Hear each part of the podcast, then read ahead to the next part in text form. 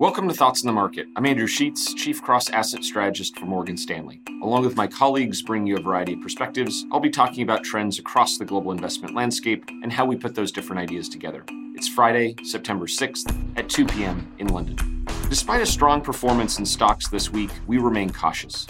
Stepping back from the flurry of headlines that whipsawed the market over the last two months, it's easy to forget that over the last year, global equities have effectively gone sideways with relatively high volatility. And with stock prices at similar levels to where they were a year ago, we think the risks are just as high or even higher than where they were then. Relative to September 2018, global growth is significantly weaker.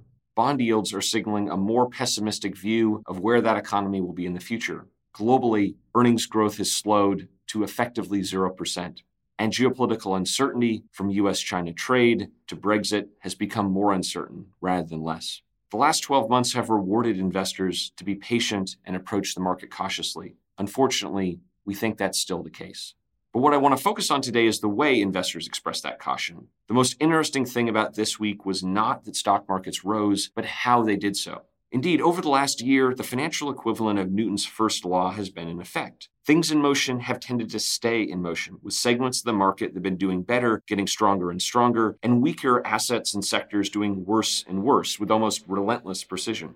This cleaving of the market has often been about how vulnerable or not something is expected to be to slower growth. And the division of the market between haves and have nots has rewarded things seen as economically defensive and pushed relationships to multi decade extremes. What do we mean? When growth is weak, larger companies tend to be more resilient than smaller ones, and companies with faster growth and higher quality business models are considered more desirable. In both cases, both are as expensive as they've been in the last 20 years. Yet, at present, large companies have only been more expensive to smaller ones 10% of the last 20 years. And it's a similar case for high quality growth companies.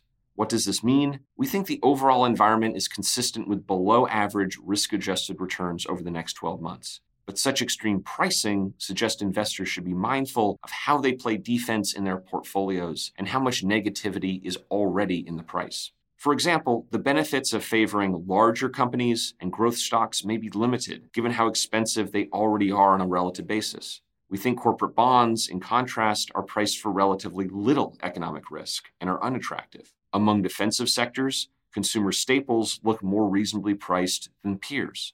And the lower valuation and relative unpopularity of European stocks will make that region less vulnerable and volatile than expected, even if growth remains weak, in our view. Thanks for listening. Tune in every Monday, Wednesday, and Friday for the latest thoughts in the market. The preceding content is informational only and based on information available when created. It is not an offer or a solicitation, nor is it tax or legal advice.